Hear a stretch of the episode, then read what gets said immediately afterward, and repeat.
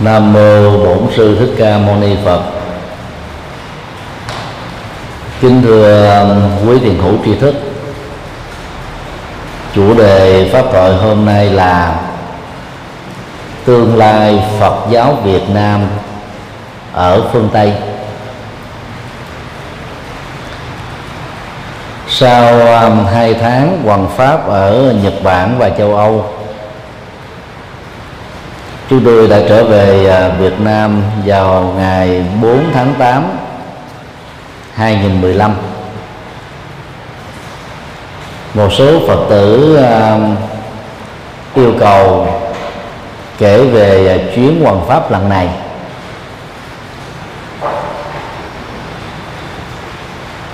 Đáp ứng lời yêu cầu đó thay vì kể về chuyến đi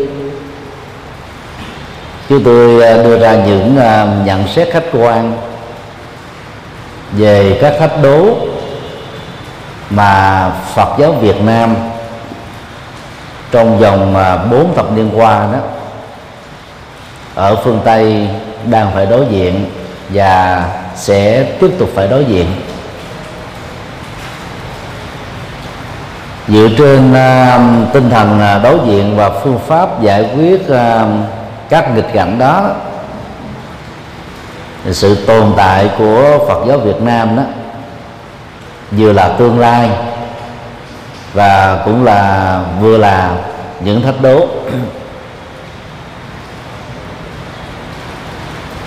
Con đường là có mặt của Phật giáo Việt Nam ở hải ngoại nói chung và châu Mỹ, châu Úc châu Âu nói riêng đó thông qua hai con đường chính. Đường thứ nhất đó, là qua con đường vượt biên sau năm 75 thì lúc đó đó chính sách là tôn giáo tại Việt Nam đó, phần lớn là có vấn đề.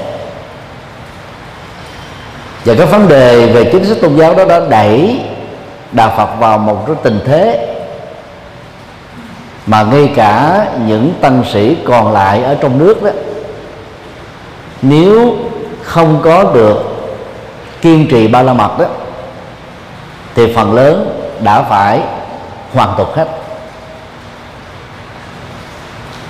Những vị tăng sĩ có điều kiện uh, ủng hộ từ uh, các phật tử tại gia hoặc là do tự thân gia đình của mình. Về phương diện tài chính, đã chọn con đường vượt biên. Và thông qua con đường vượt biên này đó, trong vòng à, một thập niên đầu, tức là khoảng à, những năm à, 76 cho đến năm 86 đó, có được vài chục ngôi chùa của cộng đồng Việt Nam được xây dựng. Từ năm 1986 cho đến nay đó, có thì mà vài trăm ngôi chùa của cộng đồng Việt Nam trên toàn thế giới, ngoài nước Việt Nam, tiếp tục được xây dựng nhằm phục vụ cho nhu cầu tu học ngày càng gia tăng của à, khoảng à, 4 triệu mấy người Việt Nam đang sinh sống ở nước ngoài. Con đường thứ hai là hợp tác lao động tại khối à, đông âu cũ, gồm các nước xã hội chủ nghĩa, bắt đầu từ nga, ukraine, cộng hòa séc, slovakia, hungary, ba lan và cộng hòa liên bang đức lượng người Việt Nam um, sau năm 89 với sự thay đổi chính thể tại các nước Đông Âu, tìm cơ hội định cư lại dài lâu ở dưới nước này. Khoảng um, 8 năm trở lại đây, cộng đồng người Việt Nam ở uh, Đông Âu quay trở về với đạo Phật sau um, mấy chục năm bị gián cách sinh hoạt tu học Phật giáo bắt đầu được trỗi dậy à, cho cộng đồng người Việt Nam tại Đông Âu. Cũng giống như à, người ta khát thì cần nước để uống đói đó cần thực phẩm để ăn. Và khi cái đời sống vật chất bắt đầu được đầy đủ rồi đó, thì giá trị của đời sống tinh thần đó được đề cao. Lúc đó đó, rất nhiều người Việt đi theo chương trình hợp tác lao động tại các nước xã hội chủ nghĩa, lần lượt trở thành Phật tử hai con đường là đến với Phật giáo vừa điêu đó đã um, tạo cơ hội cho um, Phật giáo Việt Nam ở hải ngoại được hình thành tồn tại và phát triển trong suốt um, bốn thập niên qua. Hiện nay đó ngoài châu Phi tại châu Mỹ gồm Hoa Kỳ, Canada, châu Úc gồm à, Úc Đà Lệ và Tân Tây Lan, châu Âu đó gồm à, nhiều quốc gia. Phật giáo Việt Nam ở hải ngoại đã có khoảng 450 ngôi chùa. Lớn vừa và nhỏ. Số lượng à, phật tử vì không có thống kê chính thức nên chưa thể xác định được là bao nhiêu. Cộng đồng phật tử việt nam tập trung chủ yếu vẫn là ở hoa kỳ canada úc và riêng ở châu âu đó, thì chủ yếu ở đức pháp. Đề cập đến tương lai của Phật giáo Việt Nam ở à, hải ngoại đó là nói đến cái um, những thách đố mà cộng đồng người Việt Nam ở hải ngoại đang đối diện.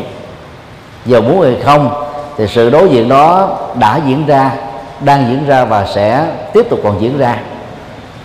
Nếu chúng ta không à, nhanh chóng nhận diện được những thách đố này để từ đó đó sử dụng phương pháp tứ thánh đế thừa nhận cái um, hệ quả truy tìm nguyên nhân đặt ra cái kết quả tốt nhất và thực hiện đó bằng à, bát chánh đạo. Thì đến lúc nào đó đó chúng ta sẽ rơi vào một khủng hoảng lớn. Đó là trên 450 ngôi chùa số lượng tăng ni sẽ giảm dần các phật tử sẽ giảm dần và việc làm đạo của cộng đồng Việt Nam ở hải ngoại sẽ gặp những khó khăn lớn dần đến một lúc nào đó đó nếu tiếp tục không khắc phục nó thì những ờ, trở ngại đó sẽ đẩy lùi cái cái sự tồn tại của cộng đồng Việt Nam ở tại hải ngoại về phương diện đạo Phật.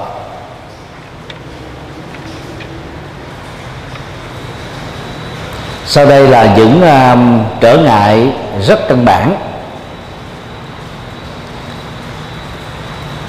Trở ngại một quá nhiều giáo hội, nhưng quá ít pháp môn. Trong vòng mà bốn thập niên qua đó, nói một cách nôm na, cộng đồng Phật giáo Việt Nam ở phương Tây đó đã thành lập 11 giáo hội Phật giáo. Thể chế tự do và dân chủ của phương tây tạo tiền đề rất căn bản để các giáo hội được tuần tự thành lập và sự đa dạng về à, giáo hội đó, về bản chất là phù hợp với luật pháp và nhân quyền, nhất là quyền tự do về tôn giáo, quyền tự do về lập hội.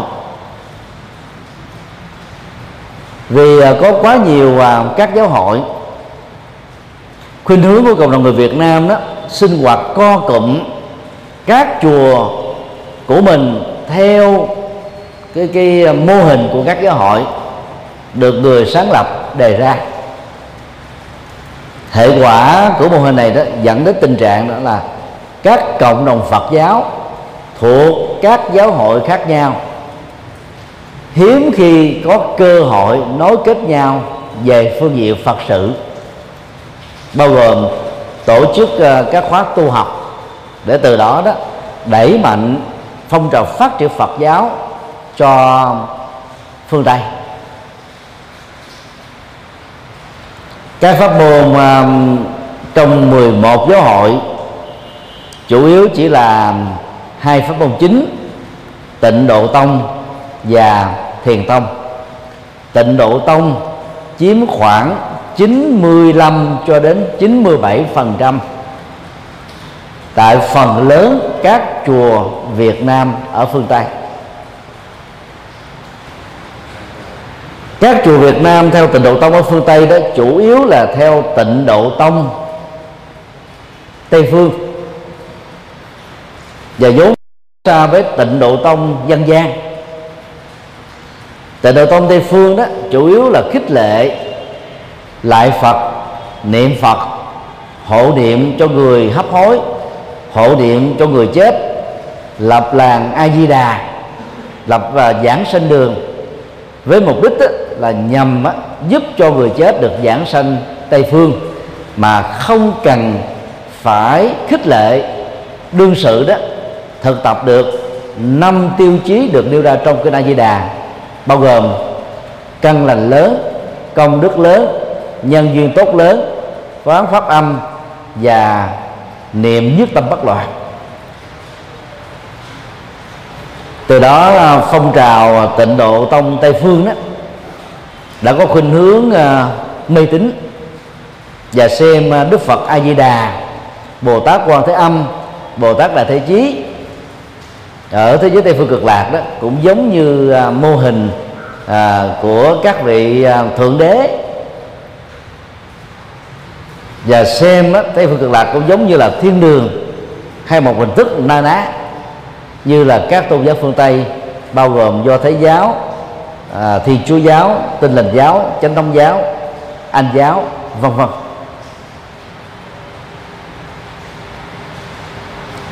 Thiền tông của người việt nam đang à, tu tập và truyền bá ở à, hải ngoại đó thì gồm có à, ba nhóm chính. Nhóm một thiền công án và thổi đầu. Thì thiền, thiền tông này đã ảnh hưởng chính yếu là từ đạo phật của trung quốc. Công án và thổi đầu vốn không do đức phật giảng dạy và truyền bá.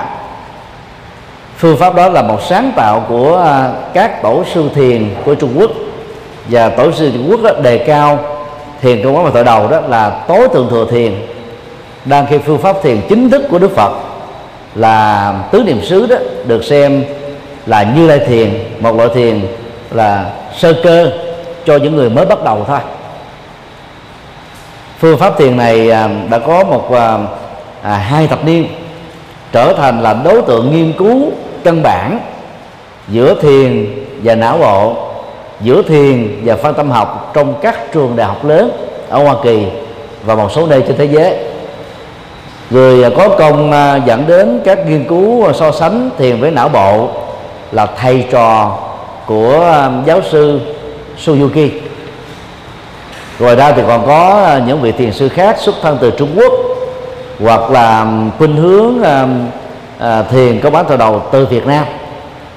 Và các phương pháp này đã chủ yếu là co cụm ở trong một số cộng đồng người Việt Nam và cộng đồng người Trung Quốc không à, phổ cập rộng rãi cho thế giới phương Tây được. Khuynh hướng à, thiền à, thứ hai giữa cộng đồng Việt Nam tại phương Tây đó là thiền minh sát tuệ hoặc gọi là thiền tứ niệm xứ. Đây là phương pháp thiền nguyên thủy của Đức Phật chủ trương, được trích dẫn từ các kinh điển Bali. Người có công cho việc hoàn truyền các phương pháp thiền vừa nêu đó, thì gồm có các nhà sư, Phật giáo, Tích Lan, và các nhà sư thuộc Phật giáo Nam truyền còn lại, mà họ có những cái chức năng đó là truyền bá Phật giáo cho thế giới. Hiện nay à, phong trào thiền này đó đang có một chỗ đứng rất là mạnh. Cộng đồng người Việt Nam truyền bá thiền minh sắc đệ đó, chủ yếu cũng chỉ dành cho những người Việt Nam thôi mà số lượng đó là không đáng kể. Khuynh hướng thiền thứ ba là của thiền sư Dứt Hạnh tại làng Nai ở Pháp Quốc. Cách uh, thành phố uh, Bọt Đô của Pháp khoảng chừng uh, 150 cây cây số. Dòng uh, thiền mới này đó thực chất đó là một sự uh, tổng hợp thiên nặng về à, thiền chánh niệm nguyên thủy của Đức Phật cộng với một phần à, sáng tạo theo tinh thần của thiền đạo Phật đại thừa. Do đó đã có một cái, cái sức hút khá lớn đối với giới trí thức ở phương Tây đặc biệt là vì à, danh tiếng và cách thức làm đạo của thiền sư Dứt Hạnh rất là phù hợp với trí phương Tây. Cho nên giới trí thức và giới trẻ phương Tây đó đã đến với dòng thiền của làng Mai mạnh hơn bất kỳ một dòng thiền còn lại nào ở trên thế giới này. Thì đó là hai pháp môn phổ biến mà cộng đồng Phật giáo Việt Nam ở hải ngoại đang tu học. Do vì à, à, nhấn mạnh về tình độ tông giới trẻ tức là con em của người Việt Nam thế hệ một rưỡi và thế hệ thứ hai rất khó có thể tiếp nhận được vì tại các trường ở phương Tây từ nhỏ đó các cháu học sinh đã được cha mẹ giáo dục tự lập. Đã được nhà trường nơi các cháu đang học đó, giáo dục tự lập không dựa dẫm. Đang khi à, khuynh hướng tịnh độ tông tây phương mà cộng đồng người Việt Nam truyền bá vốn ảnh hưởng một phần rất mạnh từ à, hòa thượng tịnh không của Đài Loan Trung Quốc đó thì lại đề cao đến cái tha lực. Mà tha lực đó nếu lạm dụng vào nó đó thì trở thành là sự dựa dẫm vào Phật và các Bồ Tát.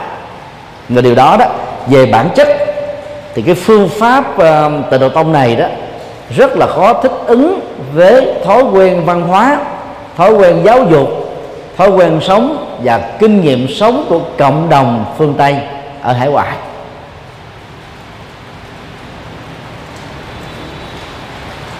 Một trong những uh, trở ngại khác liên hệ đến vấn đề này đó vì uh, cộng đồng Việt Nam có quá nhiều các giáo hội đã từng có những giai đoạn mà giáo hội A đó chống đối giáo hội B bằng các phương tiện truyền thông trên ờ, um, TV, radio, nhật báo, tuần báo, tạp chí và gần đây là trên internet những sự chống đối đó đó làm cho đó là Phật giáo đó bị phân rã ra thành nhiều nhóm. Và phần lớn ai cũng phát xuất từ động cơ là truyền bá Phật giáo, phát triển Phật giáo. Nhưng cách thức làm đạo theo kiểu này đó, nó dẫn đến tình trạng mà chúng ta tạm gọi đó là phe ta, đánh phe mình. Có nghĩa là gà cùng một mẹ mà mẹ đây là đạo Phật đó là đá nhau thôi. Điều đó đã dẫn đến à, à, tình trạng phân hóa rất là nghiêm trọng giữa các giáo hội Phật giáo của cộng đồng Việt Nam ở hải ngoại. Trong số à, các giáo hội thì có giáo hội à, phát triển mạnh ở một số nước đó là giáo hội thống nhất. Nhưng mà tính phân hóa của giáo hội này đó được xem là cao nhất ở trong cộng đồng người Việt Nam hay hải ngoại có thể nó cao đến mức phá kỷ lục. Và với cách thức làm đạo như vừa nêu đó, dần già đó, những người Việt Nam sau khi ờ, đã lập nghiệp được, vượt ra khỏi cái khó khăn về kinh tế, thì người ta hướng đến cái ờ, con đề đề sống là tâm linh. Nhưng mà ở những ngôi chùa mà cái tính chủ trương về chống đối à, ý thức hệ chính trị đó dù là phe này hay phe kia quá nhiều đã làm cho nhiều phật tử bị thất vọng. Chính những cái thất vọng đó đó nó dẫn đến những cái xu thế mới đó là nhiều người Việt Nam ở hải ngoại có khuynh hướng bỏ đạo Phật Việt Nam đi theo đạo Phật Tây Tạng qua hình ảnh chói sáng của Đức Đạt Lai Lạt Ma. Một số khác đó cũng bằng cái sự chán nản này đó đi theo Phật giáo Đài Loan qua hình ảnh của Hòa thượng Tịnh Không một à, nhân vật chủ trương về tịnh độ tông à, tây phương rất là cực đoan.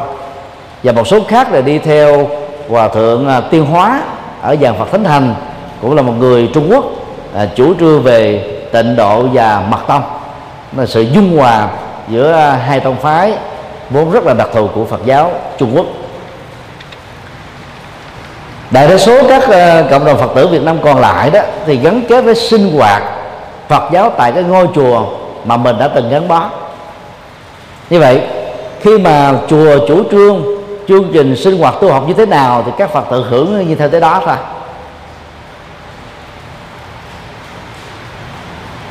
Dù là tình độ tông hay là tiền tông công án và thổi đầu cái tông chỉ chính á, gần như là rất là khó um, trở về với à, đạo Phật gốc.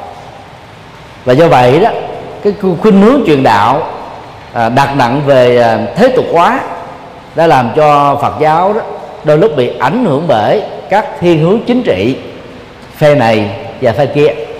Từ đó đó khi người ta không thích nhau thường à, diễn cớ và trao tặng cho nhau những thứ mà cả hai bên không hề muốn. Đó là hoặc là nón cối hoặc là nón sắt. Nón sắt trong hoặc kép chúng tôi được uh, sử dụng để chỉ cho chính thể Việt Nam Cộng Hòa hoặc là những người đi theo khuynh hướng đó. Nón cối được dùng để sử dụng cho uh, chính thể xã hội chủ nghĩa hay còn gọi là chính thể cộng sản một cách nôm na hoặc là những người ờ, là tùy thuận hoặc là là, là hưởng ứng theo cái cái chủ trương của chính thầy đó.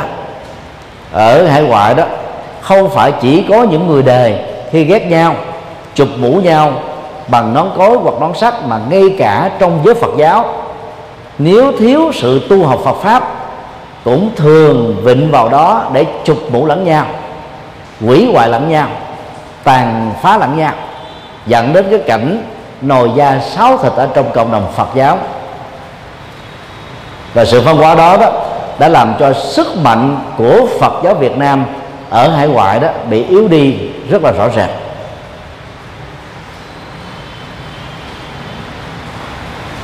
Do đó để khắc phục vấn đề này đó chúng tôi kính kiến nghị những điều như sau. A. Đặt nặng pháp môn tu tập.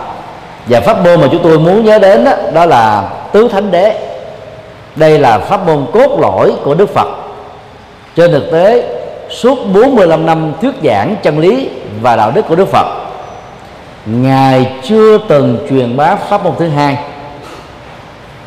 10 pháp môn của Trung Quốc 13 pháp môn của Nhật Bản, ba pháp môn của Nam Bắc Triều Tiên và bốn tông của Mật tông trong Phật giáo Tây Tạng. Đều do các vị tổ sư sáng lập dĩ nhiên là khi sáng lập ra, các vị tổ sư vẫn dựa vào lời kinh Phật dạy. Chỉ vì à, dựa vào một cho đến ba bài kinh, nội dung của pháp môn đó nó quá giới hạn, quá đơn giản. Do vậy, theo chúng tôi, không đủ sức để giải quyết phần lớn các nỗi khổ, niềm đau rất đa dạng và phức tạp của con người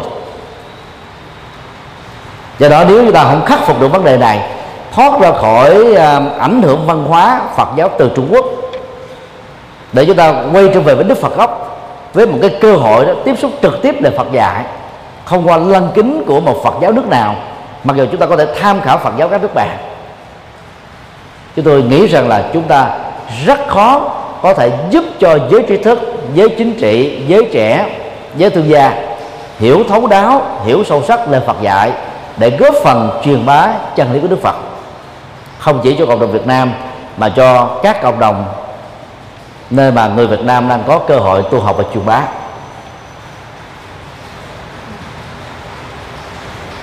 B. Các giáo hội không nên chụp mũ nhau bằng chiếc đón cối hay là chiếc đón sắt. Về phương diện này đó, thì cộng đồng người Việt Nam nên học hỏi kinh nghiệm của cộng đồng người Trung Quốc vốn có cùng bối cảnh chính trị xã hội chủ nghĩa như Việt Nam. Nhiều tăng sĩ ờ, Trung Quốc khi vượt biên có mặt ở Đài Loan, Hồng Kông, Macau, Hoa Kỳ, Canada, Úc và châu Âu. Không tham gia các hoạt động chính trị không chống đối ờ, chính thể không ờ, chống đối lẫn nhau giữa các giáo hội giữa các pháp môn giữa các tăng ni và giữa các phật tử họ chỉ làm công việc đơn thuần đó là truyền bá Phật pháp cho những người hữu duyên thôi. Để tránh sự va chạm, mà va chạm nào đó, nó cũng dẫn đến những cái cái xung đột lớn, và xung đột nào nó cũng dẫn đến các đổ vỡ lớn, thậm chí là loại trừ lẫn nhau.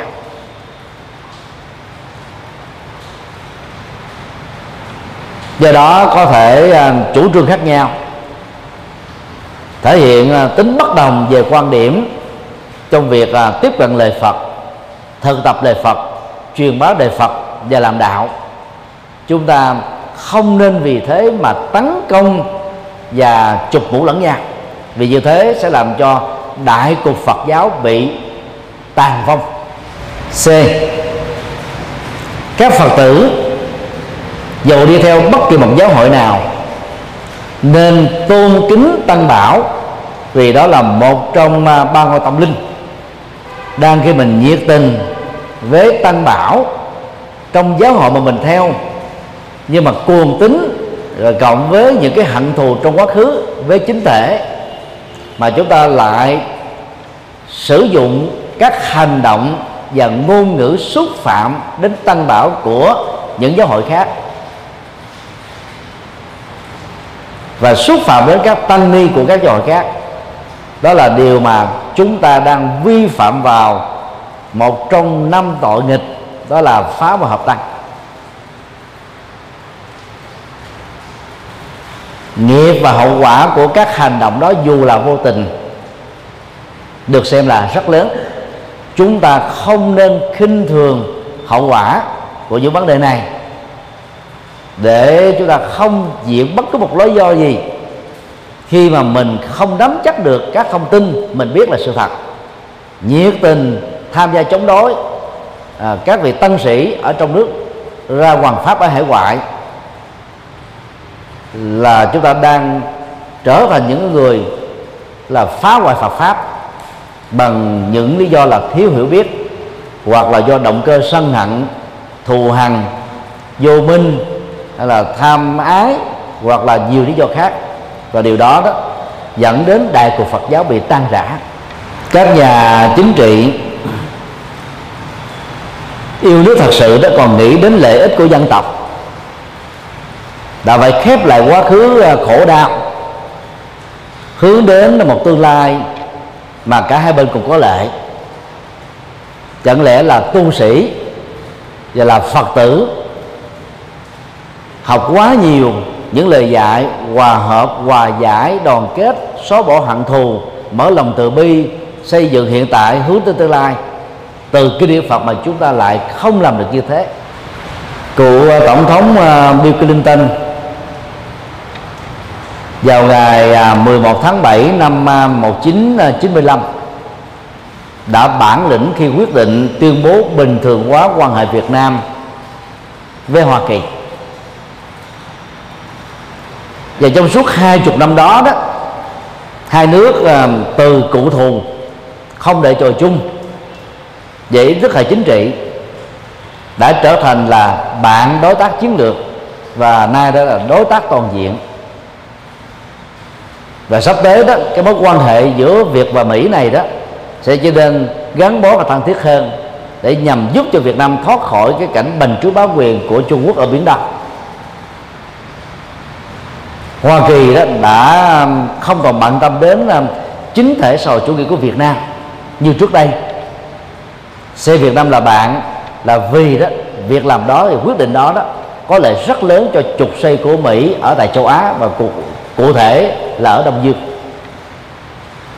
Hợp tác với Hoa Kỳ đó Việt Nam chỉ có lợi về kinh tế và cái thị trường um, mậu dịch tự do nhất là à, đối tác à, xuyên Thái Bình Dương mà khi Việt Nam trở thành là thành viên của tổ chức gồm 12 quốc gia này đó thì cái nền kinh tế Việt Nam á, được à, nâng cao đời sống người Việt Nam á, sẽ được cải thiện. Khi à, Bill Clinton quyết định làm việc đó đó những nhà cố vấn chính trị của Mỹ cho rằng Bill Clinton là kẻ điên rồ. Vì lúc đó đó người Mỹ vẫn còn chưa quên nổi ám ảnh về thất trận chiến tranh tại Việt Nam. Với tổng số 58.000 chiến sĩ của Mỹ bị bỏ mạng và mấy ngàn chiến sĩ của Mỹ bị mất tích. Ở một chiến trường Việt Nam mà phần lớn 40 năm trước đó đó người Mỹ còn chưa biết nó nằm ở chỗ nào trên bản đồ của thế giới. Chiến tranh à, mà Mỹ can thiệp vào nội bộ Việt Nam. Đã gây phân hóa dân tộc của cộng đồng Mỹ rất là lớn lúc bấy giờ. Nhờ à, tấm lòng lớn mà Bill Clinton đó đã mạnh dạng cùng hợp tác với uh, cựu thủ tướng võ văn kiệt để bình thường hóa quan hệ giữa hai nước. Đó là vì quyền lợi kinh tế lợi ích của hai nước mà Bill Clinton và Võ Văn Kiệt đã làm. Đang khi đó giữa các giáo hội thực ra nó do cái tác động của um, thế giới tự do và cái dân quyền cũng như là cái quyền tự do lập hội và tôn giáo. Mà cộng đồng Việt Nam nó có quá nhiều giáo hội từ đó nó dẫn đến những cái bất đồng lớn. Và những bất đồng này đó đã đẩy Phật giáo Việt Nam vào một cái ngõ cụt. Đó là đấu tranh lẫn nhau chống đối lẫn nhau. Nói như thế chúng tôi không có có ý đó, cho rằng đó là tất cả các giáo hội Phật giáo của người Việt Nam đó, đều như thế. Chỉ có một một vài giáo hội nhỏ thôi. Và cái cái cái cái, cái um, tính thế tục hóa do tác động của um, ý thức hệ chính trị đó à, trong uh, các tăng ni Việt Nam ở hải ngoại đã làm cho đó cộng đồng Phật giáo Việt Nam ở hải ngoại chưa có thể hợp tác được với cộng đồng Phật giáo Việt Nam ở trong nước để làm các Phật sự cần làm và cũng vì thế mà cộng đồng Phật giáo Việt Nam trong nước chưa có thể hợp tác được với cộng đồng Phật giáo Việt Nam ở hải ngoại để giúp cho việc truyền đạo Phật giáo ở hải ngoại đó được tốt đẹp và thành công hơn. Đó là điều rất đáng buồn. Và với niềm tin chúng tôi kỳ vọng rằng là trong tương lai ở tuổi xế chiều đó những vị lãnh đạo của cộng đồng Việt Nam ở hải ngoại đó, suy nghĩ lại để tăng cường sự hợp tác Phật giáo trong nước và nước ngoài. Và riêng cộng đồng nước ngoài đó thì hợp hợp tác giữa các giáo hội Phật giáo để cho các hoạt động Phật sự của cộng đồng Việt Nam tại hải ngoại đó, ngày càng được tốt đẹp hơn. Trở ngày hai chúng ta có nhiều ngôi chùa nhưng quá ít các chùa tiêu chuẩn. Số lượng uh, trên 450 ngôi chùa ở châu Mỹ, châu Úc và châu Phi. So với tổng số dân cư ở ba châu lục này đó là quá ít. Nếu chúng ta làm một cái so sánh nhỏ với cộng đồng di dân ở châu Á và các nước khác đến uh, Hoa Kỳ, Canada, Úc và châu Âu đó thì việc xây dựng chùa của cộng đồng người Việt Nam ở hải ngoại là vượt trội hơn nhiều. Và trên cái cái cái tỷ lệ so sánh đó đó chúng tôi cho rằng là chúng ta có quá ít các ngôi chùa Việt Nam tiêu chuẩn thật sự về phương diện diện tích, về kiến trúc mỹ thuật, về sinh hoạt tu học và về cách thức làm đạo để nhằm giúp cho cộng đồng người Việt Nam ở hải ngoại, nói riêng và cộng đồng người phương Tây, nơi mà các chùa Việt Nam đang có mặt đó, nói chung.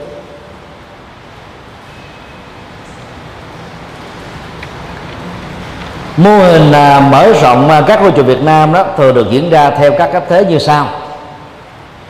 Thứ nhất là các Phật tử có lòng với Phật pháp.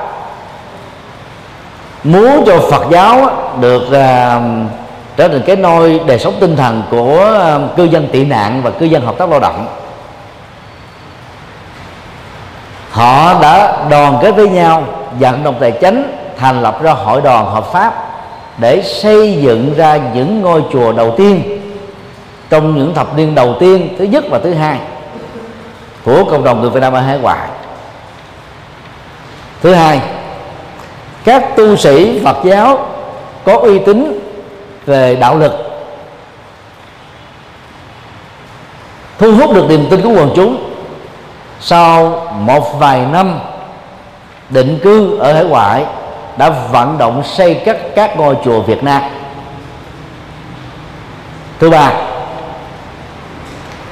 cải gia vi tự chiếm đại đa số trong tổng số các ngôi chùa Việt Nam, tức là mua một ngôi nhà của cư dân ở bản địa với cái giá à, phát mãi hoặc là giá bán mới, rồi sau đó đó biến ngôi nhà đó thành ngôi chùa. Chúng ta tự trương bản chùa tự sinh hoạt tu học tâm linh Phật giáo. Tại phần lớn các ngôi chùa loại này không được chính phủ địa phương thừa nhận tư cách là một cơ sở tôn giáo. Nói cách khác, theo ngôn ngữ của Việt Nam trong nước, các chùa đó là đang sinh hoạt chui. Do vậy gặp rất nhiều các rủi ro. Nếu các hộ dân cư xung quanh than phiền về việc đổ xe của người Việt Nam đến chùa, hoặc là than phiền các thời khóa tụng niệm có chuông mỏ, hay là tiếng nói quá ồn của người Việt Nam, thì các ngôi chùa cải gia vi từ đó có thể gặp rắc rối và rủi ro lớn, thậm chí có nơi bị đóng cửa.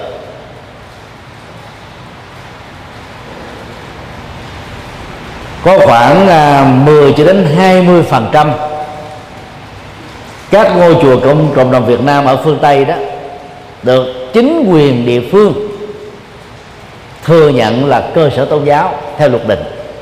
Như vậy các ngôi chùa của chúng ta đạt tiêu chuẩn là quá ít đi. Một trong những ờ, lý do dẫn đến ờ, cái khó khăn này đó là vì người Việt Nam thiếu đoàn kết.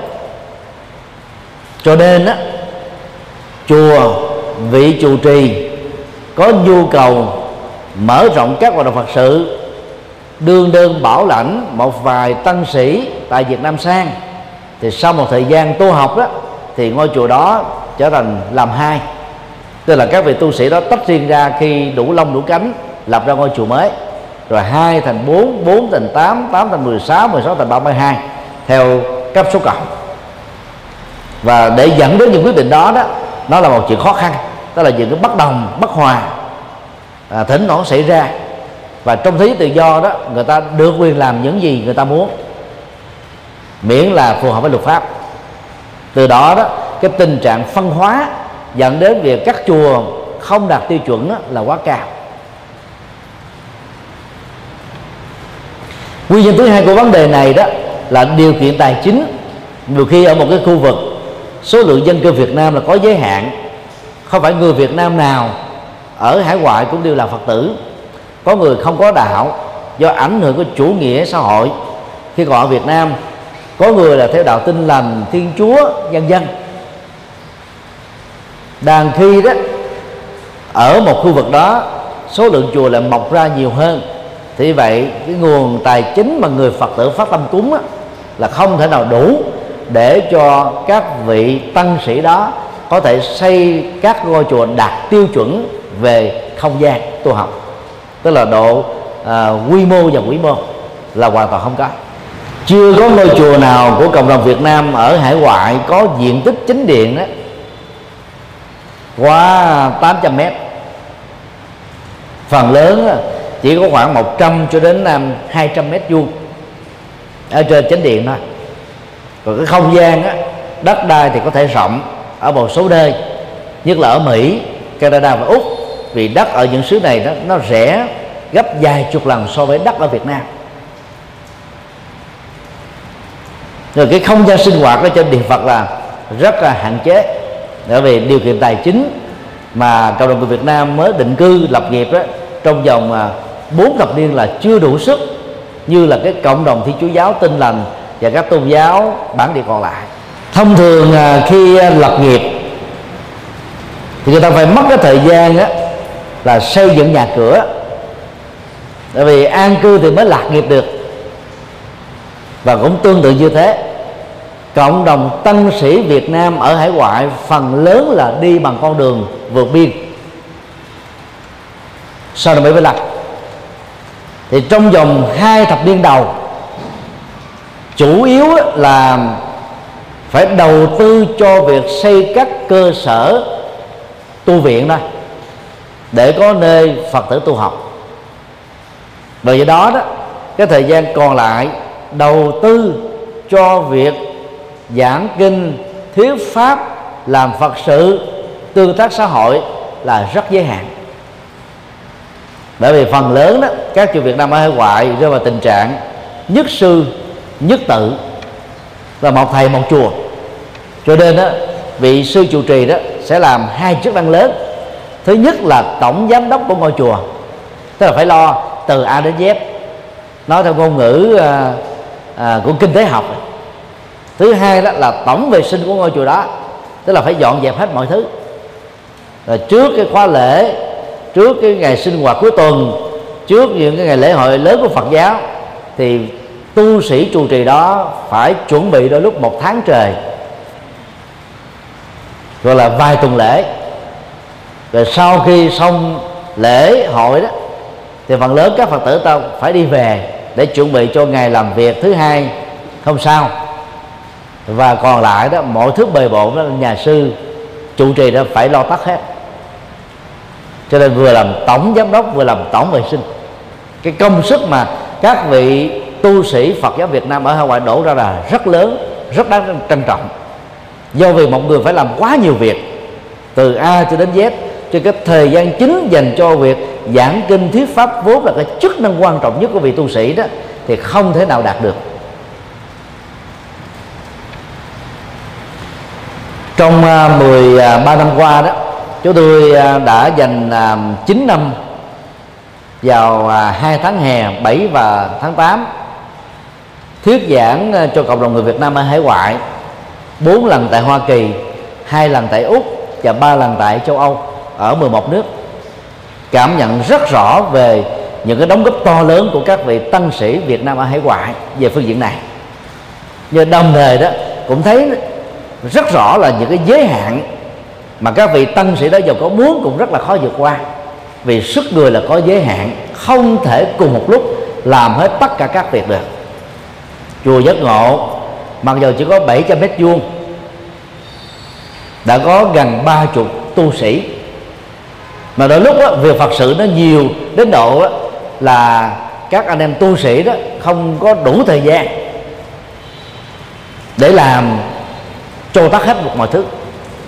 Cho nên phải chọn lọc. Cái nào quan trọng để làm trước cái nào thứ yếu thì làm sao thôi. Huống hồ một ngôi chùa mới gây dựng trong giai đoạn đầu nợ nần chồng chất mà đôi lúc phải trả cho đến hai ba chục năm sau đó.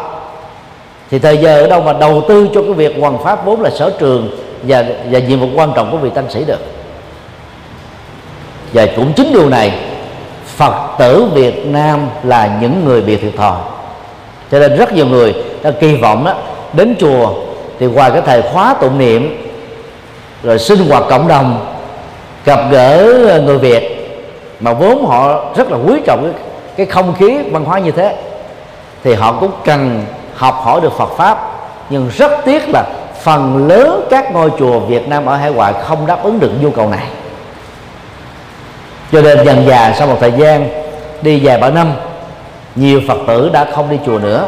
Tại vì ngày nay đó trên internet đó, băng giảng được phổ biến một cách rất rộng rãi của nhiều vị giảng sư trong nước và nước ngoài. Cho nên họ thấy là ở nhà họ có thể học được nhiều hơn. Đa khi đến chùa đó chỉ có tụng kinh mà tụng kinh ở nhà họ cũng có thể làm được. Nhất là những phật tử sống ở à, à, mỹ canada úc căn nhà của họ trung bình là 300 mét vuông một trệt một lầu có nơi là 500 mét vuông. Họ có một cái phòng thờ à, tam bảo rất là trang nghiêm đầy đủ. Đăng khi đi đến chùa bạn đi bạn về mất trung bình 2 giờ đồng hồ lái xe tức là trung bình khoảng cách từ nhà đến chùa đó là 100 cây số. Nếu không có lòng với Phật pháp là khó có thể đến chùa được.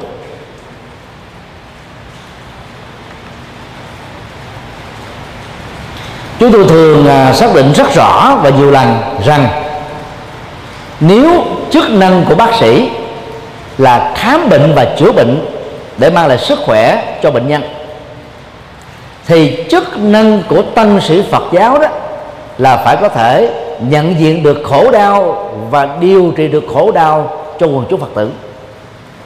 Như vậy cái vai trò giảng chân lý và truyền bá đạo đức đó là nhiệm vụ rất quan trọng và hàng đầu của tu sĩ Phật giáo trong bất kỳ thời đại và bất kỳ ở đâu. Nhưng rất tiếc là là cái chế độ đào tạo tăng sĩ của Phật giáo Việt Nam nói riêng và tăng sĩ Phật giáo thế giới nói chung á, là còn quá lỏng lẻo này chúng ta chỉ có khoảng chừng à, 10 cho đến 20 phần trăm tùy theo quốc gia. Số lượng tăng sĩ Phật giáo đó được học Phật đến đây đến chốn. Ở cái mức tối thiểu đó là cao đẳng Phật học hoặc mức chuẩn hơn là cử nhân Phật học. Số còn lại đó là đi theo pháp môn vào chùa thầy mình dạy thế nào thì mình học được như thế đó. Thầy mình không có dạy thì mình cũng bí lù luôn điều đó đã dẫn đến cái tình trạng mù chữ Phật pháp tập thể đối với quần chúng Phật tử tại gia. Ngoài việc à, thiếu và yếu kém về dạng kinh thuyết pháp do thiếu nhân sự các ngôi chùa của cộng đồng Việt Nam ở hải ngoại còn lâm vào một cái khó khăn khác mang tính thách đố. Đó là rất khó có thể tổ chức được các khóa tu. Vì cái đầu tư cho một khóa tu nó rất là lớn về nhân sự, thời gian, kiến thức tổ chức, phương pháp tổ chức, thậm chí là tịnh tài cho việc tổ chức được mà chùa nào đó cũng phải nợ. Hiếm có chùa đó khi khánh thành đó là hoàn thành việc trả nợ. Ở nước ngoài đó chúng ta chỉ cần, nhất là ở Mỹ 10% tiền so với tổng số mà mình sẽ phải xây dựng là có thể được ngân hàng cho phép ký hợp đồng. Và chúng ta đứng tên cái à, sở hữu đất đó để xây dựng một cái công trình đó. Và hợp tác uh, hợp đồng tài chính có thể là hai chục năm ba chục năm bốn chục năm. Và tùy theo cái số tiền lớn nhỏ và mỗi tháng đó các chùa phải chi trả. Có khi là 800 Mỹ Kim có khi là một ngàn có khi hai ba ngàn. Và phải trả như vậy suốt hai ba chục năm liền thì mới hết nợ do đó các vị tu sĩ đó phải nhấn mạnh đến cái việc thì tham gia là tổ chức các cái khóa lễ cầu an, cầu siêu. Và những cái sinh hoạt tín ngưỡng vốn nó chỉ là cái phương diện phụ thuộc của Phật giáo, chứ không phải là bản chất đạo Phật. Vì nếu không làm như thế đó, chùa không thể nào có thể trả dứt nợ được ngân hàng. Về phương diện này so với thiên chúa giáo và tinh lành ở phương, ở châu âu, phật giáo quá thiệt thòi cái tịnh tài do các phật tử phát tâm cúng dường qua các thùng công đức ở, ở các chùa là không bao nhiêu hết á. Phần lớn các chùa mỗi tháng khui thùng công đức ra chưa đủ trả cho tiền điện nước và mua rau quả cho tăng ni ăn. Đang ghi đó tín đồ của thiên chúa giáo và tin lành ở châu âu. Mỗi tháng họ đóng thuế trung bình đó là 3 cho đến 5 phần trăm theo doanh thu mà họ khai báo chính thức với nhà nước. Và đến cuối tháng đó, thì cái khoản tiền đó nó tự động nó chuyển vào cái tài khoản của giáo hội, nơi mà họ đang là một thành viên. Chính vì thế mà giáo hội thiên chúa giáo và tinh lành đó xây dựng rất nhiều các cái cơ sở tôn giáo, gồm các nhà thờ cao chọc trời bằng chất liệu đá quý, mỹ thuật cao cấp tồn tại thậm chí là một nghìn năm tám trăm năm năm trăm năm ba trăm năm bốn trăm năm mà không hư hao. Đang ghi đó các chùa chúng ta ngay cả ở trong nước và ở hải ngoại đó phần lớn là xây dựng bằng chất liệu không bền vững vì không có tiền. Và nhân đây thì chúng tôi cũng uh, kêu gọi tăng ni phật tử bớt đi cái sự cố chấp khi đã phá chùa thọ phật lớn hãy đi phương tây, nhất là châu âu, mỹ, úc, canada, để thấy nhà thờ của thiên chúa giáo và tinh lành đó vĩ đại cỡ nào. Hãy đi trung đông để thấy các đền thờ của hồi giáo vĩ đại cỡ nào. Chùa việt nam chưa bằng được một phần hai mươi của các công trình tôn giáo của các đạo vừa nêu. Và chất liệu của chúng ta là thô sơ, vô thường chi phối rất là nhanh mỹ thuật của chúng ta hầu như là quá kém vì không có tiền để đầu tư. Mà lúc nào cũng đã phá chùa to phật lớn cuối cùng rồi đó là đã phá phật giáo. Vì không có chùa to phật tử thì sao đi chùa? Mà chùa không có những cái cái giá trị uh, thu hút đó, thì phật tử đã đâu có đến. Ngoài cái việc tu học và truyền bá đạo thì phải có một vài cái công trình nào đó làm tiêu điểm để người tham quan ở nơi xa ta đến ta thưởng thức được. Chúng ta không thể chấp vào cái sự phá chấp. Vì chấp vào sự phá chấp á, là phá Phật pháp. Ở đây là về phương diện à, xây dựng các công trình Phật giáo đạt tiêu chuẩn.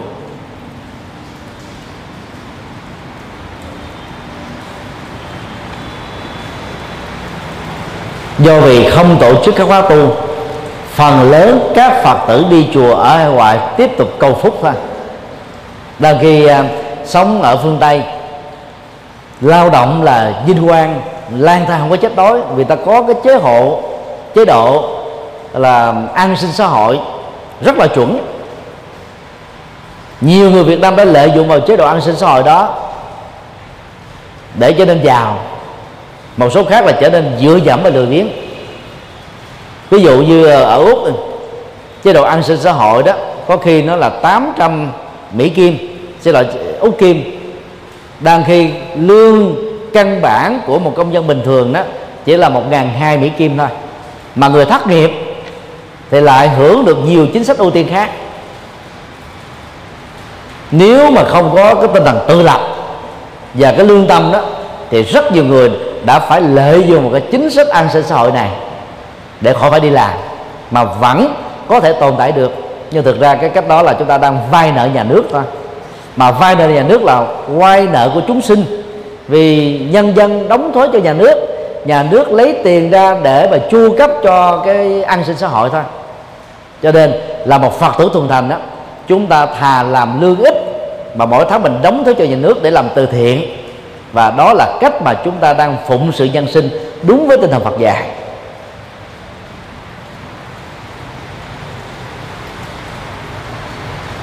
Do vì à, không có ai bị chết đói trong thế giới của châu Âu Mỹ Úc Canada ở phương diện bao quát nhất. Do có chính sách an sinh xã hội cho nên là người Phật tử tu học á, gần như đến chùa không phải là để họ cầu phúc nữa. Tại vì họ đã tương đối đầy đủ rồi. Họ cầu cái là không còn khổ đau. Mà không còn khổ đau đó chỉ có thể được xuất hiện khi mà chúng ta làm chủ được cảm xúc, thái độ, tâm tư, nhận thức, hành vi, lối sống và thói quen thôi. Không có phương pháp khác. Cái đó nó đòi hỏi chúng ta phải tu học một cách nghiêm túc từ lúc trở thành phật tử cho đến lúc qua đời. Chứ đừng có nghĩ đơn giản là về thay vương cực lạc, cái khái niệm khổ cũng không có, cho nên cái khổ đâu không có thật ở trên đó. Và nghĩ đơn giản rằng là chỉ cần hộ niệm chính mình hoặc là nhờ một ban hộ niệm hộ niệm lúc lâm chung là để giảng sanh tây phương. Đó là mê tín dị đoan trái nhân quả và trái với những gì mà Đức Phật đã dạy trong các kinh. Nên nhớ rằng đó một trong 48 lời nguyện của tỳ kheo pháp tạng rằng thể ai niệm tôi mười niệm thanh tịnh nhất tâm mà không giảng sanh tây phương cực lạc đó, thì tôi không thành phật không phải là lời phát nguyện của đức phật a di đà dầu tỳ kheo pháp tạng là tiền thân của phật a di đà nhưng lúc phát nguyện, thầy ấy là một phàm phu tăng, cũng giống như tất cả các thầy, các sư cô còn lại thôi. Lúc mới bắt đầu tu, người ta nuôi dưỡng lòng từ bi. Nhưng mà khi tu một cách căn bản, ngoài từ bi đó, phải phát triển trí tuệ. Cho nên khi mà trí tuệ được đầy đủ hoặc là đang hướng trên đường trí tuệ đó, thì không có ai độ sanh ngoài tứ thánh đế hết. Các đức phật, quá khứ, hiện tại, vị lai, đều như thế, không có ngoại lệ. Do đó, chúng ta không thể dựa vào lời phát nguyện của các phật khi các ngài còn là phàm nhân hay là phàm tăng. Và ngay cả khi ngài pháp tạng là phật a di đà đi nữa mà có phát nguyện như thế đi nữa, cũng không vì thế mà một người chết không tu tập gì hết, lại được giảng sanh phương chỉ nhờ vào việc hộ niệm. Như thế thì chẳng còn nhân quả nữa. Và đức phật lúc đó đã trở thành là gì cái ô dù rất là lớn. Ai niệm mình thì cho qua tây phương, ai không niệm gạt qua một bên. Có khác gì chúa ở trong thiên chúa giáo, do thái giáo đâu. Thể là người israel đó, thì được xem là con chiên trong đàn sau này mở rộng hơn? Ai là tín đồ, tín hữu đó của đạo mình đó thì được con chiên trong đàn. Còn những người nào không tin mình là liệt vào cái nhóm là con chiên ngoài đàn. Thì lòng từ bên nằm ở chỗ nào nữa?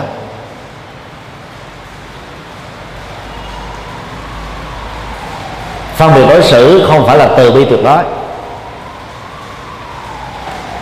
Do đó đó, chúng ta đừng có hiểu sai lời phát nguyện của tỳ kheo pháp tạng là của phật a di đà để chúng ta không dựa dẫm vào phật a di đà muốn giảng sinh tây phương thì nhớ, như chúng tôi vừa nói khi nãy, phải thực tập đủ căn lành lớn, công đức lớn, nhân duyên tốt lớn, pháp âm lớn và nhất tâm bất loạn. Khi đạt được căn lành lớn, tức hết tha mái sân hận si mê chấp thủ, lúc đó vị ấy đã chứng thành thánh nhân. Và thánh nhân có mặt ở chỗ nào, tâm của người đó đã là cực lạc niết bàn thì ở nơi người đó ở cũng là cực lạc thôi. Triết lý sâu sắc của kinh a di đà nằm ở chỗ này.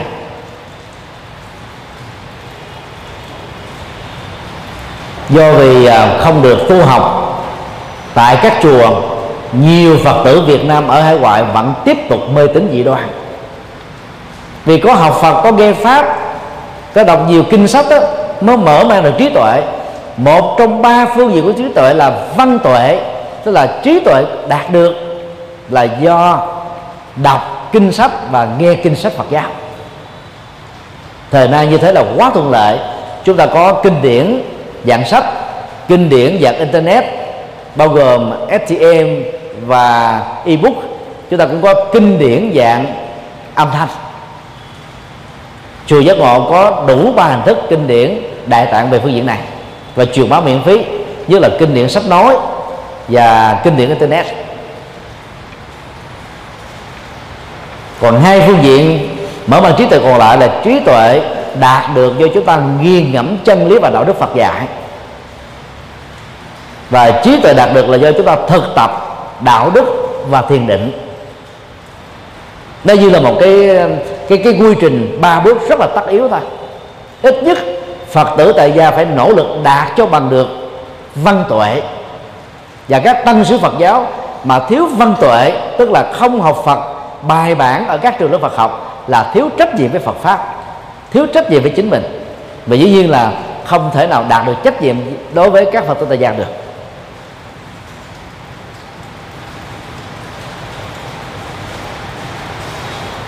Do đó để khắc phục những ờ, trở ngại vừa nêu đó chúng tôi xin kính kiến nghị a à, khi đã phát tâm xây dựng một ngôi chùa, thì hãy xây dựng một ngôi chùa thật đạt tiêu chuẩn về không gian, về mỹ thuật. Để mỗi lần tổ chức cũng với bao nhiêu công sức đó, thời gian đó, tâm huyết đó, cái thanh của phật sự đó đạt được nhiều hơn. Hãy lấy ờ, chùa Damakai của ờ, Thái Lan là một ví dụ. Cách đây ờ, 6 năm thì thiền đường của chùa Dhammakai đã có sức chứa là 500 ngàn người rồi. Hòa thượng chủ trì vẫn muốn xây dựng cái hội trường lớn nhất toàn cầu là một triệu chỗ ngồi. Một cây số vuông, mỗi cạnh đó là một ngàn mét. Rất nhiều người lắc đầu ngao ngán nói là hòa thượng này là có vấn đề về thần kinh này người đâu nhiều đến thế mà đi chùa. Năm 2014 khánh thành ngôi chùa cho đến bây giờ đó, những ngày lễ lớn đó khoảng một triệu rưỡi cho đến 2 triệu người Thái Lan đến tham dự trong tổng số 66 triệu người. Nghĩa là còn khoảng một phân nửa phải ngồi ở bên ngoài thôi chứ không được ngồi bên trong vì hết chỗ rồi.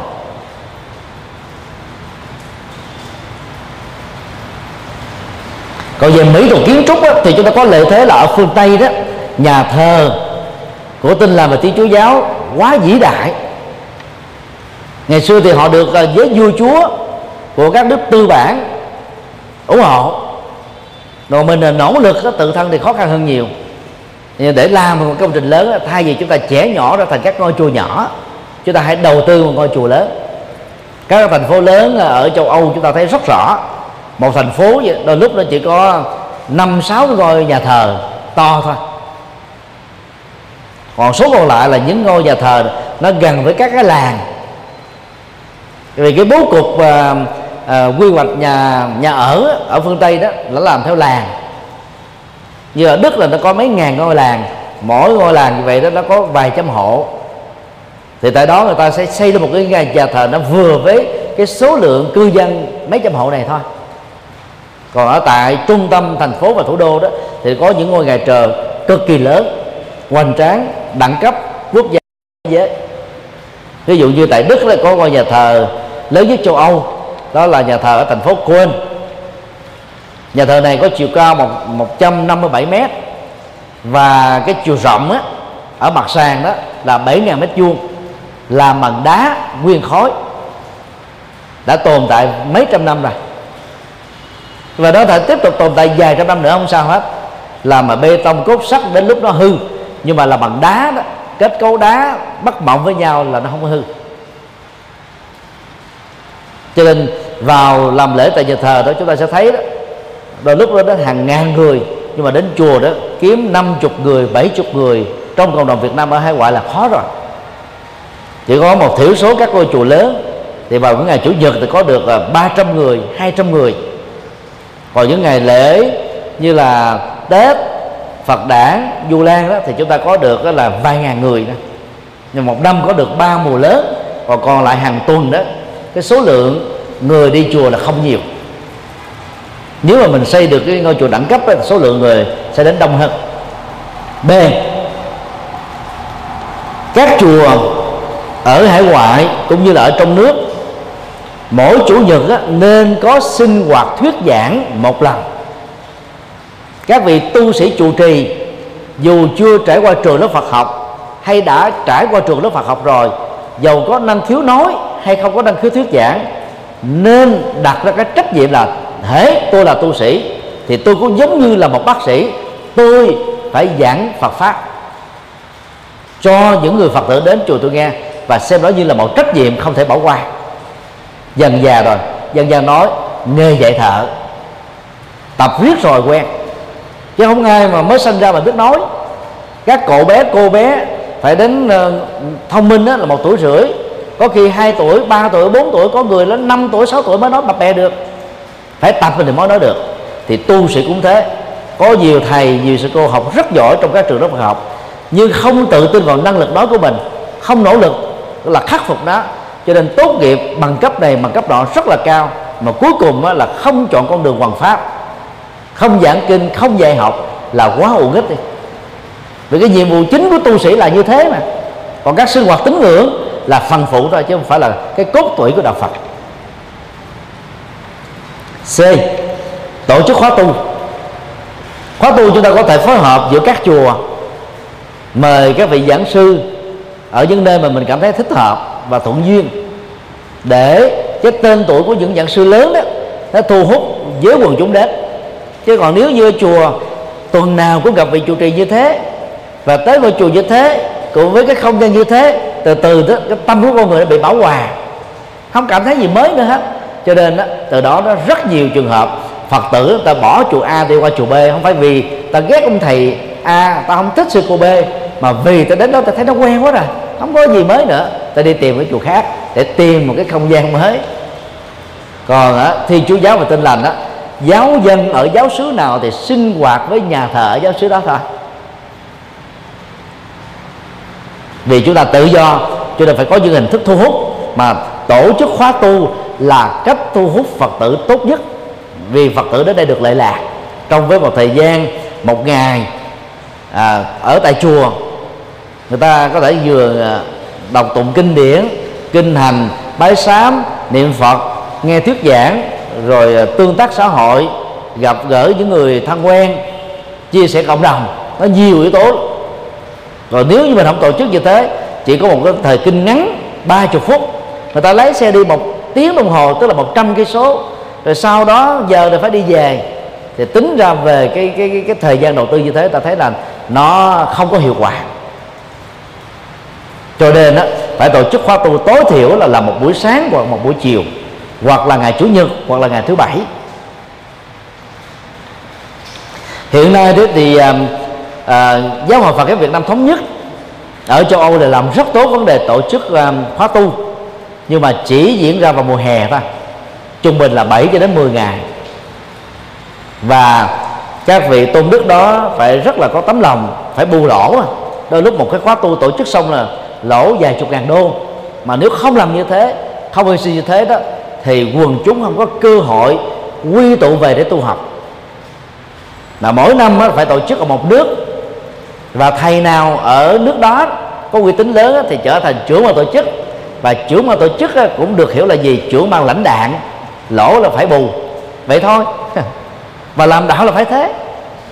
Người ta vận động cái khoản tiền a để để bù lỗ cho các phật sự b. Phải thế thôi. Không có được cái tâm niệm vĩ đại đó, sự hy sinh đó, thì không thể làm đạo được. Và chữ sợ cực sợ khó sợ khổ thì không thể làm đạo được. Ở uh, úc châu một năm cũng vào mùa hè tổ chức khóa tu uh, cho phật tử đó cũng được uh, khoảng chừng 7 ngày thôi. Bây giờ chúng ta phải nghĩ đến cái hướng là tổ chức khóa tu hàng tuần. Thay vì châu âu đó mỗi một lần có thể là một ngàn người ở châu úc là khoảng chừng 500 người thì tổ chức khóa tu hàng tuần đó số lượng có thể đến là 100 200 nhưng mà như thế là hiệu quả vì đó mưa dầm thấm đất. Về Phật pháp, muốn tiếp nhận nó nó phải có thời gian để nó tẩy cái cái cái nhận thức sai, nó loại trừ các hành động sai. Từ đó chúng ta mới tiếp thu được những cái mới, hoặc là nhờ tiếp thu cái mới mà chúng ta mới chuyển hóa được các các ngộ nhận.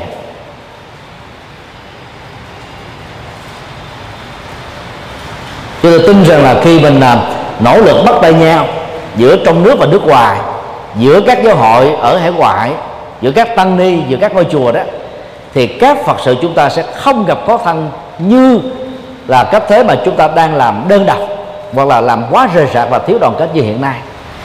Trở ngày ba, chúng ta tạm có đủ tu sĩ, nhưng chúng ta đang thiếu các tu sĩ đủ năng lực để làm đạo. Nhận xét này không có vẻ là xúc phạm đến tăng ni và các vị tôn đúc đã hy sinh đóng góp cho Phật giáo ở hải ngoại trong suốt bốn thập niên qua. Chúng tôi chỉ muốn nói đến một vấn đề là thực trạng của Phật giáo Việt Nam ở hải ngoại thôi. Và cũng như ở trong nước, chúng ta có 42.000 tăng ni thuộc dân tộc kinh. Trong số đó có khoảng à, 27.000 ni và số còn lại là tăng cộng đồng người Khmer tại miền Nam Việt Nam là rất nhỏ. Ấy thế mà họ có được 10.000 sư sãi như cái lưu lượng thường xuyên. Sau khi số đề ra đời thì số khác uh, tiếp tục thay thế vào vì tu tập đối với người Khmer đó là một cái cái điều để huấn luyện đạo đức. Một số thì phát xuất từ động cơ là báo hiếu cho gia đình. Do đó là họ được quyền hoàn tục sau một năm tu hoặc là sau vài tháng tu. Chứ không phải là tu lâu dài như là người Việt Nam và nhiều nơi trên thế giới. Như vậy, nước Việt Nam với 90 triệu dân mà chỉ có được 52.000 tăng ni là quá ít. Trung Quốc lâm vào cái khủng hoảng, dân số tu sĩ lại còn nghiêm trọng hơn chúng ta. Phật giáo Đại thừa ở Trung Quốc chỉ có 40 ngàn tu sĩ thôi. 50 ngàn, xin lỗi 10 ngàn tu sĩ theo Phật giáo Nam truyền. Và 80 ngàn tu sĩ theo Phật giáo Tây Tạng. Tức là khi mà Trung Quốc ờ, sát nhập bằng con đường xâm lăng, Tây Tạng trở thành một tỉnh của Trung Quốc đó, thì cái số lượng các tu sĩ tại Tây Tạng và những người tu theo Phật giáo Tây Tạng đó là có được 80 ngàn nhà sư. Nếu mà chúng ta không tính cái số này đó, thì người Trung Quốc theo Đại thừa ở tại Trung Quốc đó, chỉ có 40 ngàn tu sĩ còn ít hơn Việt Nam đang khi họ có một tỷ ba dân số trên toàn nước. Khủng hoảng dân số tu sĩ đó là một thách đố rất lớn đối với cộng đồng Phật giáo Trung Quốc ở tại đại lục. Và nếu như không khắc phục cái cách thức làm đạo thay đổi các pháp môn quay trở về đạo Phật gốc đó thì người dân Trung Quốc nhất là giới trẻ tiếp tục nhìn thấy đó đạo Phật đó nó quá mê tín đạo Phật nó quá à, bi quan yếm thế chán trường tiệu vọng. Cho nên họ không thể phát ra đi tu được.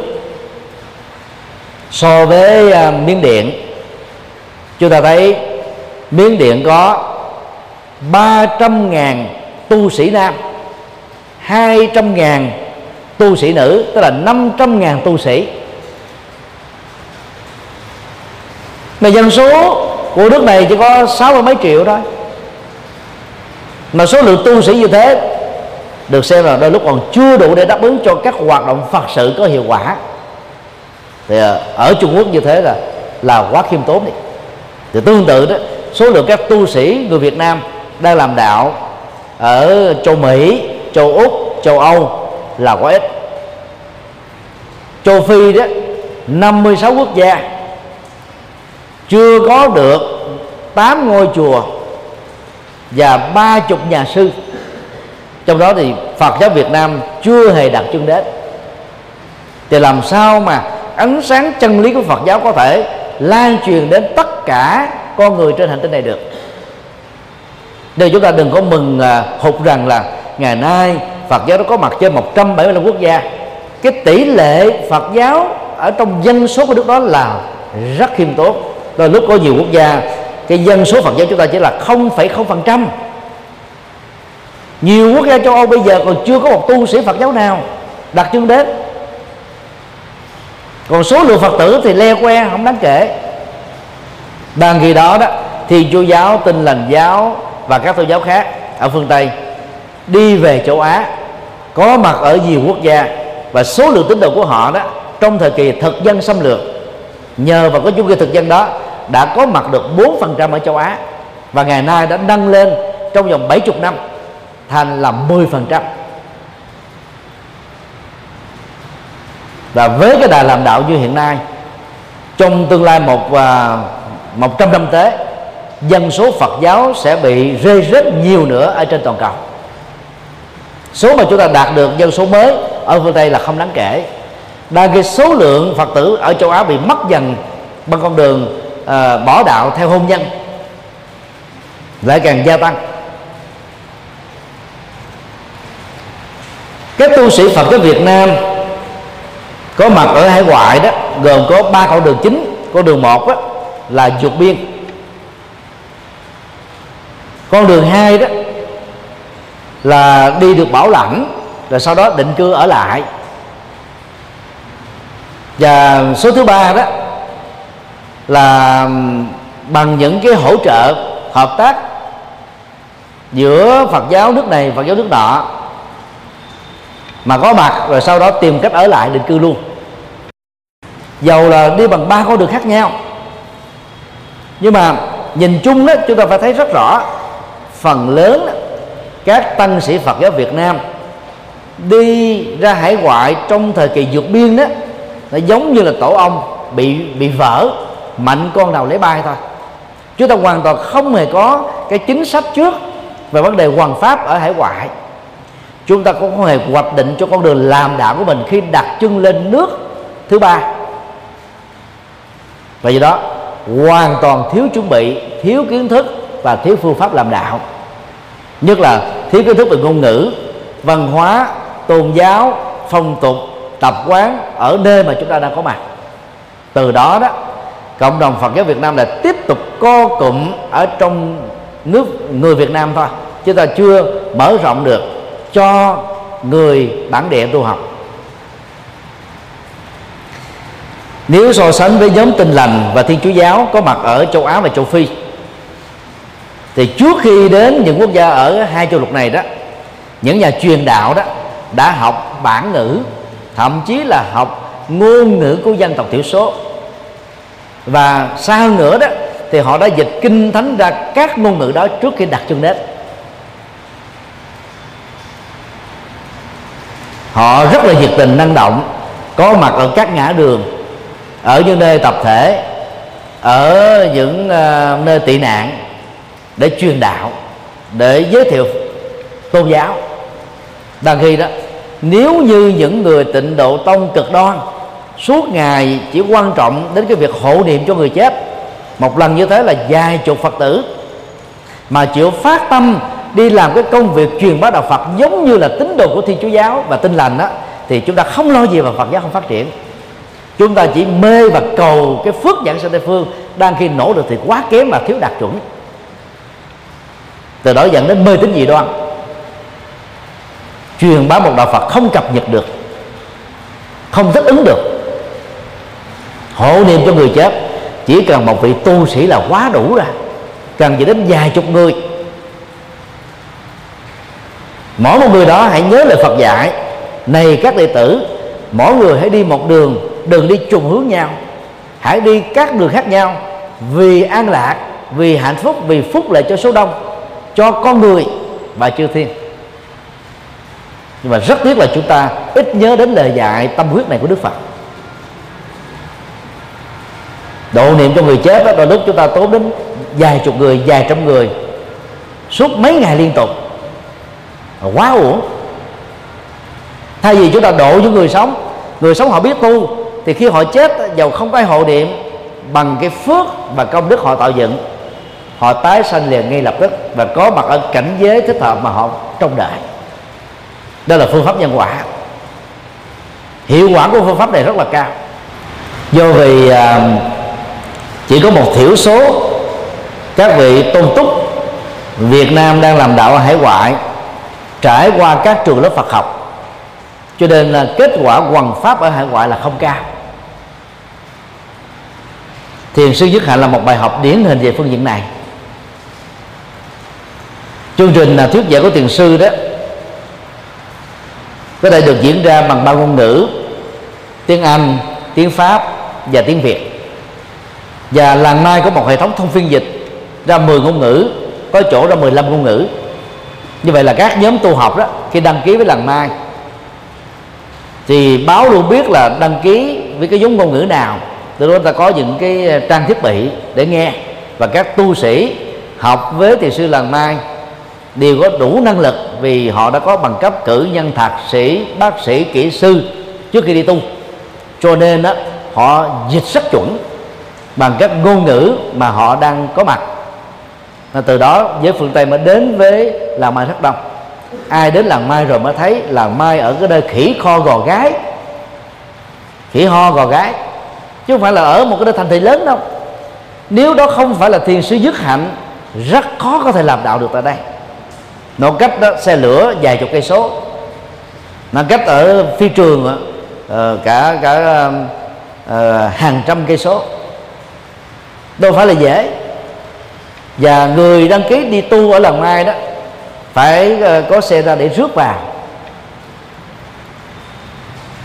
Ngày ờ, 10 tây tháng 7 2015 chúng tôi đến ờ, thăm làng mai và thiền sư nhất hạnh.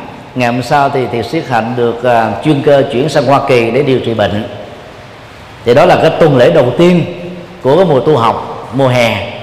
800 dân phương tây bao gồm vợ chồng một con cái đã đến tu học. Họ sống rất là giản đơn vì làng mai không có chánh điện to, không có nhà lớn, không có đủ các tiện ích, vật chất. Và gần như là 90 phần trăm đó đã phải sống ở các cái căn liều do họ tự mang đến. Chỉ có khoảng chừng à, 100 người là sống à, ở ở trong à, các các phòng đó, rất là chặt nếu mà không có tâm cầu đạo và không có lực hút lớn như thiền sĩ hạnh chắc chắn là dân phương tây trí thức này đã không phải là bản lĩnh để đến mà tu học ở một nơi khó khăn như thế. Điều đó cho thấy là cái phương pháp làm đạo của thiền sư nhất hạnh là rất thành công. Chứ nếu như làng mai mà đặt ở trung tâm của Paris hay là trung tâm của một nước nào lớn, thì có lẽ tình hình nó khác dữ lắm. Số lượng người sẽ dâng lên cao hơn giữa tháng 7 cho đến à, giữa tháng 8 là 4 tuần lễ tu. Và tuần lễ thứ ba và thứ tư trở đi đó, phần lớn là có trên một ngàn người phương Tây đến à, tham dự tu học.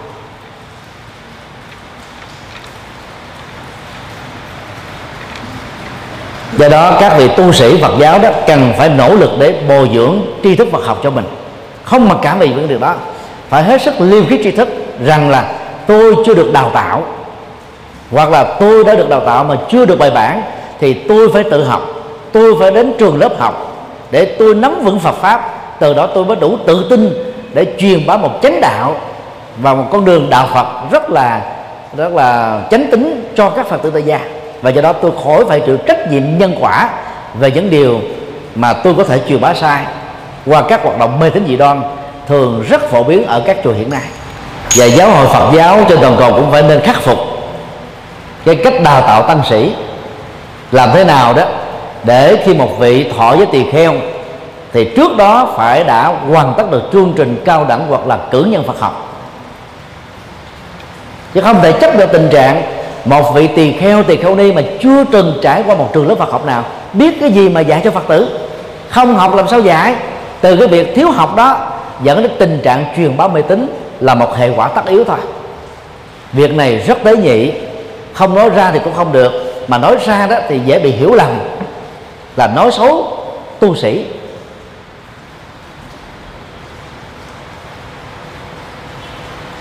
Và các cư sĩ nào có lòng bi xuất gia, nếu không có tâm muốn học thì đừng nên làm người tu. Làm người tại gia đó, chúng ta chỉ cần hiểu Phật pháp, ứng dụng một số căn bản là đã đủ. Nhưng mà làm tu sĩ, chúng ta phải có trách nhiệm cao hơn. Phải nhớ điều đó để không có ẩn dương nơi cửa Phật. Thấy chùa vào tu đó, thì Phật tử phát tâm cúng dường, thoải mái quá cho nên mình vào mình tu. Chứ mình không có lý tưởng phụng sự độ sinh, làm Phật sự gì hết. Thì tu như thế là hoàn toàn không có lợi ích. Thậm chí có thể hại cho Phật giáo nữa là khác.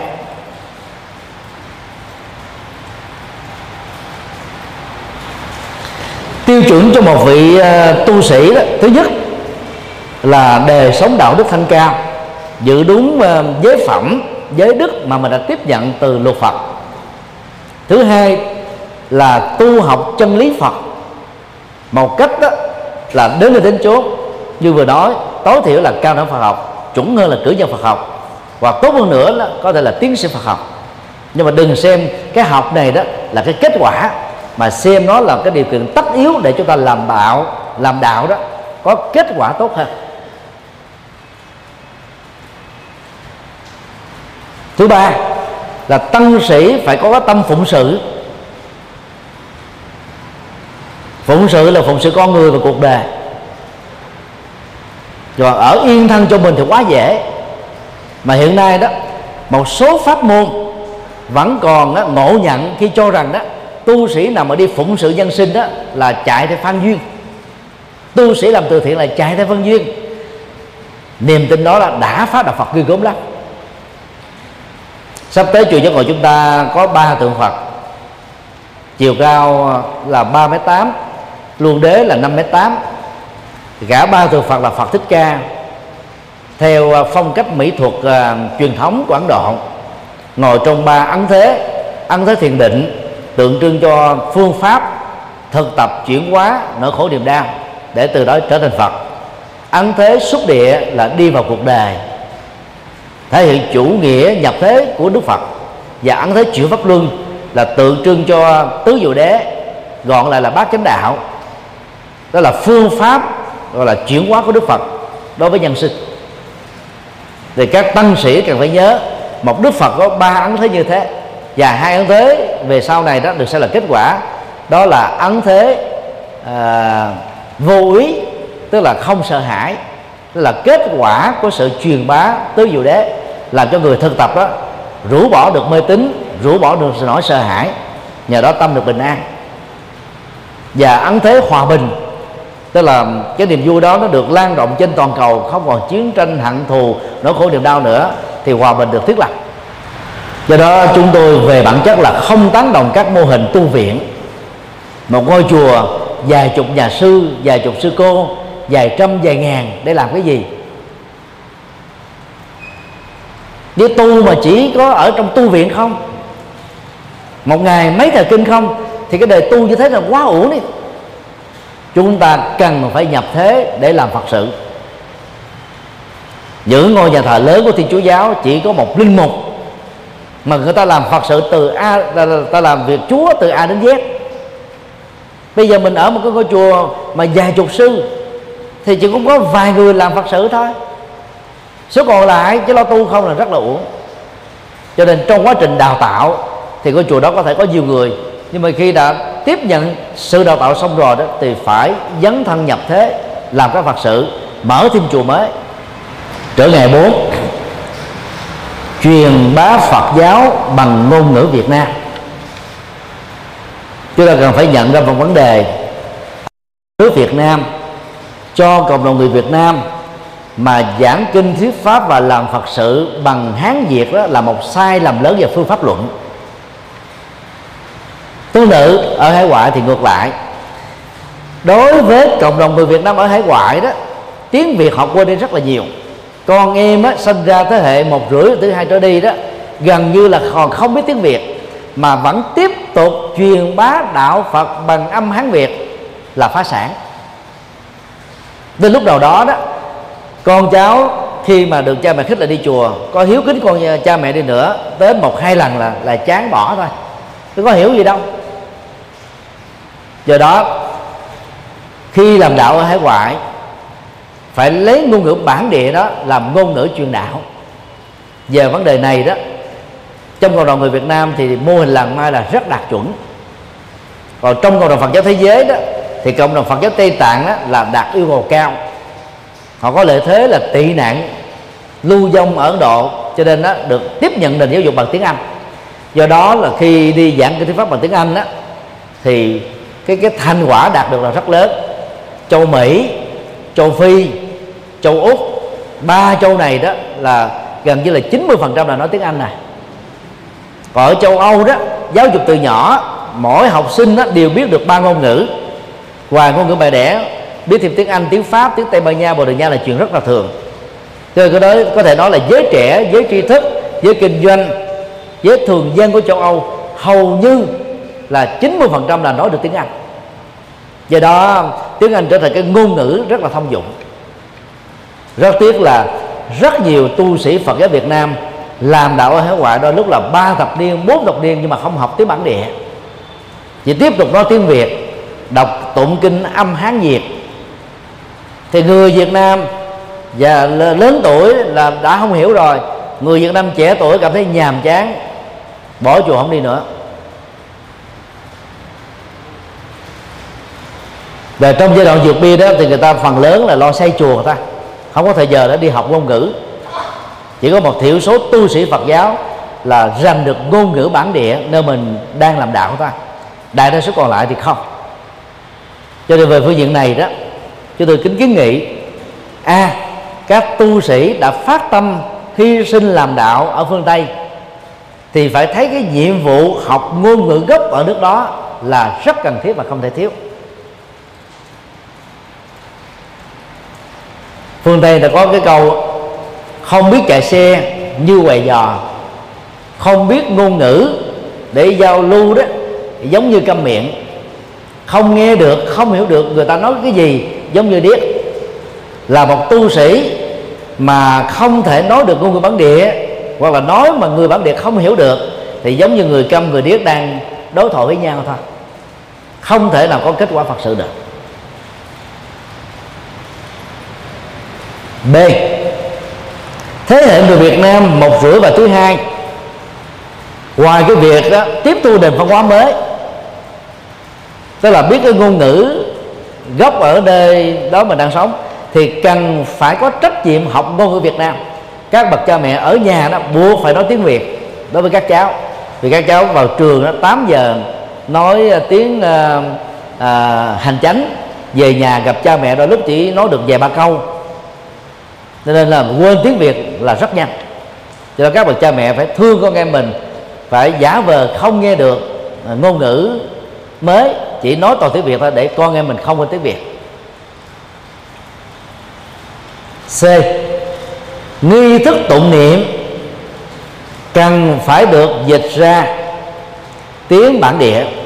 Nếu không đủ sức để làm việc đó, nên sử dụng nghi thức đọc tụng của làng mai bằng tiếng Anh, bằng tiếng Pháp và bằng tiếng Việt để cho cộng đồng người Việt Nam hưởng được cái quyền lợi tiếp cận được lời Phật dạy trong sáng và dễ hiểu.